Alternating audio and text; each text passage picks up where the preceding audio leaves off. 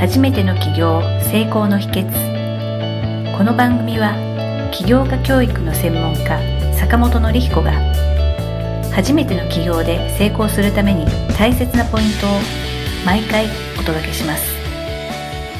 今回もゲストをお招きしております。はいはい。さん、お願いいたします。はい今回、またですね、企業を取り組むにあたってはいご質問があるということです、はい。お願いいたします。そうですね。まあ、もし自分で事業を起こして頑張っていくってなった時に、やっぱり、まあ、お客さんはもちろんなんですけど、パートナーとか、規模を大きくしていったら従業員さんとか、こういろいろ人を巻き込んでいかないといけないっていうイメージはあるんですけど、そういうこう人脈を拡大させていく上でのなんかコツみたいなのがあれば、ちょっとお伺いしたいです。人を巻き込むとか人脈を広げるというところですね。本日いかがですか？はい、そうですね。本当にね、事業やっていく上で人をどう巻き込んでいくかって、まあ非常に大事なところだと思うんですよね。で、そこができるかできないかで、やっぱり事業の展開のスピードって全然変わってくるので、まあそれ本当に大事だなと思います。で、その上で、やっぱり作るコツっていうと、僕はやっぱりちゃんと自分のビジョンを語るっていうのがすごい大事だなと思うんですよね。やっぱりこういうことしたいんだっていうのをちゃんと明確に言って、ってると、そこに共感してくれて、人が応援してくれたりとか、サポートしてくれたり、紹介してくれたりとかっていう形でなってくるので、やっぱ自分が何をしたいのかっていうのが大事。その志とかもそうですね。それを言うのが大事で、で、あと、あと大事になってくるのが、ちゃんと大志があるかっていうか、その大きな志があるかっていうのがすごい大事で、要は、例えば、な自分がお金持ちになりたいんです、みたいなの言ってても、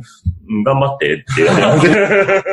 どうぞ。みたいな感じなんですけど、いや、僕は、なんか、例えば、待ってるおばあちゃんたちをなんか助ける、なんかそういう、あの介護施設作りたいとか、そういう仕組み作りたいみたいな感じで言ってると、あ、そうだ、この人助けてあげたら、あ、世の中のためになるなとか、あ、周りの人も幸せになるんだなと思ったら、あ、じゃあちょっと力貸してあげるよとか、ちょっと話聞かせてってなってくるんですね。なんか自分の、あの、私利私欲持っちゃいけないじゃないんですけど、それのためだけに頑張ってますって言われると、ちょっと残念みたいな。よくあるんですよね。起業したいですみたいな感じで来るんですけど、なんか自分が成功したいんですみたいな、社長になりたいとかって来られちゃうと、まあ、そうねって。まあまあまあ、まあそこでまあなんでなりたいのかは僕は聞いていくんですけど、でも多分普通にだとそこで聞いて、ああ、じゃあ頑張ってくださいみたいな感じで終わる可能性もあるので、なんかやっぱそういう、要は大志っていうか、まあ大義があるかっていうところですね。これが非常に大事かなっていうところですね。はい。例えば、高本先生の場合でその大義、うんうんまあうん。志、はいはいっていうパートナー、ビジョン。はいはい。一番まあこの起業家の教育っていうのを通じて、じゃあ世界中の人一人が志を実現できる社会を作るっていうのがあるんですけど、まあみんなが本当に自分がやりたいこと。で、志ってまあ世のため人のためにやることなので、みんなが世のため人のためにやるっていうことをやっていけば、多分世界はきっと平和になるなと思ってる。で、それをやる手段としてうちら、僕らができることは、まあ起業家の教育っていうところ、まあいろんな手段あると思うんですけど、うちはまあそういう志ある起業家を育てていくことで、みんなが幸せになる手段ができる。なんで起業家の教育かっていうと、そこが一番レバレッジ効く効くと思ってるんです、僕は。要は、企業が自分でビジネスしたら、まあ、どうでしょう、お客さんを一人とか、まあ、お客さんを人脈含めて、まあ、最低でも100人とか、まあ、1000人ぐらいとは多分関わると思うんですね。まあ、大きくなると1万人、2万人ってなってくると思うですが、なんでやっぱりそういう起業家とか経営者って、そのリーダーを育てると、レバレッジが一番効くなっていう感じなんですよ。で、僕は、自分自身としてはその起業家の教育っていう分野だけしかできないですけど、例えば先ほどの 5G の分野でもそういう志あるリーダーの人が率先してやってくれればいいし、介護もそうだし、食料、ね、あの食品とかね、あの野菜とかそういうの作る、そういう農作物作ったりとか、そういうジャンルでも、で、その中に単にお金を持ちたいからだけじゃなくて、ちゃんと志って世のため、人のためって思った人のリーダーが出てきたら、多分世の中はすごい良くなるなって思うんで、まあ、そこをやってるって感じですね。どうですか？いや、そうですね。なんかやっぱり確かに思いを持って、それに忠実に頑張ってる人だと、自分もやっぱ応援したくなるんで、そういう共感得られるような存在になりたいなっていうのは、はい、思います。そうですはい。どうですかなんかその志とか、はい。まあ、明確でないかもわかんないですけども、ちょっと答えづらい質問なんですけど、はい。んかこういう未来作りたいな、こういう人にこういう風になってもらったら嬉しいなとか、こういう人に喜んでほしいなとか、なんか、それがもう今全然なくて、ない、ないから刺さったっていうかね。それで、こう、自分はそこを見つけるところをやっていきたいなと思って、多分そういった方の方が一般的に多いと思うんですけども、改めて考えると、あった方がいいんだろうけど、うんないなっていう方って、まあ自分のことを振り返っても多分多いと思うんですけど、何かそういった方に対してこういうふうにするという、うんうんうん。そうですね。あの、そういうね、いきなりそういうなんか大義みたいなんて、おっしゃるようにそのないみたいな人も多分多いと思うんですよね。うん。で、僕は、よく皆さんに言うのは、なんか別に、最初の段階って別にいきなり大きくなくてもいいと思うんですよ。大きいかどうかって実は、本当はその個人によるので、大きい夢を持ってないといけないと思っていう志じゃないとダメとか、そんなのは実はなくて、ただ、自分以外の誰かを助けたいと思いますかっていうところ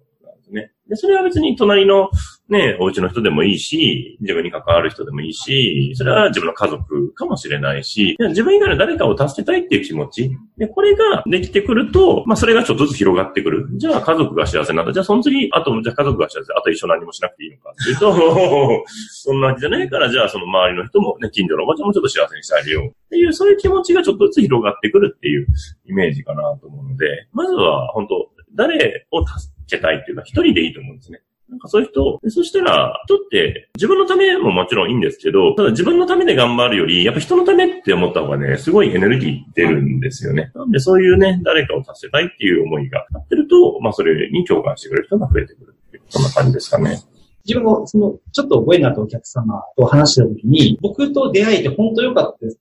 いただいたことあったんです。沖縄のお客様で。それ聞いたときに嬉しかったんですけど、半分閉まったと思ったんですね。うん、そんな言っていただけるって全然想像しなかったし、もちろんちゃんと仕事は一生懸命やってたつもりだったんですけど、そういうふうに感謝していただけるぐらいの心がけっていうんですかね。そういう気持ちでやってたかなって、すぐ振り返ったときに、普通に自分の仕事を普通にやってたなって、こう、もちろん手は抜いてないんですけども、感じたことがあったんです。自分がやったことでこんなに感謝してくれてるのに、自分がそれだけここにこう、気持ちを投入してたかっていうことをすごく反省したことがあってですね、まあビジネスって多分そういう気持ちでやんなきゃいけないんだろうなってすごく思ってたんです。でも逆にそういう気持ちでやっていくと、もちろん手を抜かずに普通にちゃんと一生懸命仕事をするだけでもっていうと言葉良くないんですけど、感謝していただける方がいらっしゃるし、もう少しここに自分が気持ちを入れていくと、もっと多くの人が共感とか感謝してくれるんだろうなっていう感じたことがそうですね。なんでやっぱりそういう目の前の仕事をね、やっぱり本当に大切にして、ちゃんとやってると、まあそこからそうやってまたね、人も信頼されてくるでしょうし、で、信頼ってやっぱり一瞬で作るのって結構難しいので、り結局長い付き合いというか、そのゆっくりにはなるんですよね。だからなかなか誰かと出会っていきなりその大きい仕事もらえるとかっていうのはあんまないんですけど、やっぱ繰り返し会ってったり、ね、ちょっとずつその仕事の成果を見てもらうことで、やっぱその人の仕事っていうのがまあ評価されて、じゃあこういう仕事ある程度ちょっとその相談してみようかみたいな感じになってくる。っていう、まあ流れなのかなと思いますよね。そうです。信用とか信頼とかってやっぱり大事、うん、めちゃくちゃ大事ですね。はい、あのお金って何ですかっていうと信用ですみたいな。はい。うん伝え方もあるじゃないですか。信用ってあの、もう、儲かるっていう感じありますよね。うんうん、あれってよくできてて、信用ある人ってうんうん、やっぱりこう、コツコツと信用をちゃんとこう勝ち得たというか、うんうん、築いた人が、その対価として、まあ、報酬というか、利益を手に入れるっていうのが、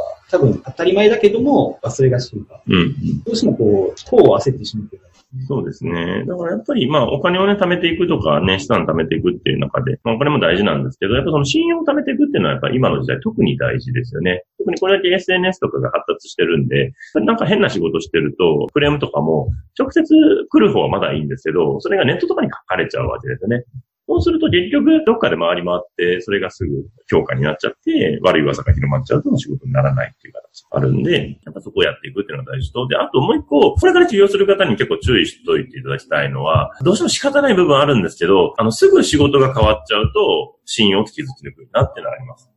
よくあるのがね、あれこれやっててって聞いて、なんかしばらく1年ぶりぐらいになったら、あれ、あの仕事どうなったんですかって言ったら、いや、あれはもうやめました。今これやってますってなっちゃってると、結構残念感はあるなって感じになっちゃうので、なかなか、いや、せっかく、あ、ああ、こういう人いたから紹介しようと思ったのに、ああ、もうそれもうそれやってないんだったら紹介できないな、みたいになっちゃうんで、だからやっぱその継続っていうのも、実は信用において非常に大事なろがあるので、まあ、だからまあ最初の仕事選びってすごく大事で、何を自分が、大抵でも10年これでやりたいって思うやつ選んどかないと、後で、さっき言った、まあ、孫さんとかは本当50年飽きないやつを選ぼうと思って IT の業界を入ってますけど、まあ本当でもそのレベル感で自分が何を本当に人生かけてやっていきたいのかっていうのは、すごく大事かなと思いますね。続けたいと思うような仕事を選ぶっていうのがすごく大事、うん。うん。これはまず鉄則かなと思いますね。はい。で、その上で仕事に対して一級入魂じゃないですけれども、うん、ちゃんと精神誠意やっていくと、うん、それが目には見えないかもしれないんですけど、信用とか信頼が少しずつ積み上がってくる。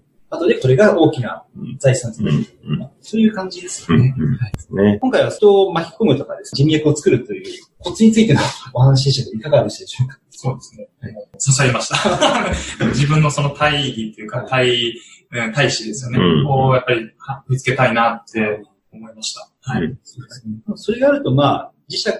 うんつ砂場に落とした磁石にこう、砂鉄が集まるみたいな感じで、共感される方も増えると思いますので、いい人が集まってきますね、そうですねね。はい。今回は Q&A については事業をするにあたって人をどう巻き込むか、人脈を作るコツについて教えていただきました。では、坂本先生、東さん、どうもありがとうございました。はい、ありがとうございました。今回の番組はいかがだったでしょうか？あなたの起業の気づきがあれば幸いです。なお、番組では坂本典彦への質問をお受けしております。坂本典彦公式サイトよりお問い合わせください。坂本典彦公式サイトで検索してください。では、また次回もお楽しみに。提供は世界中の一人一人が志を実現できる社会を作る立志財団がお送りしました。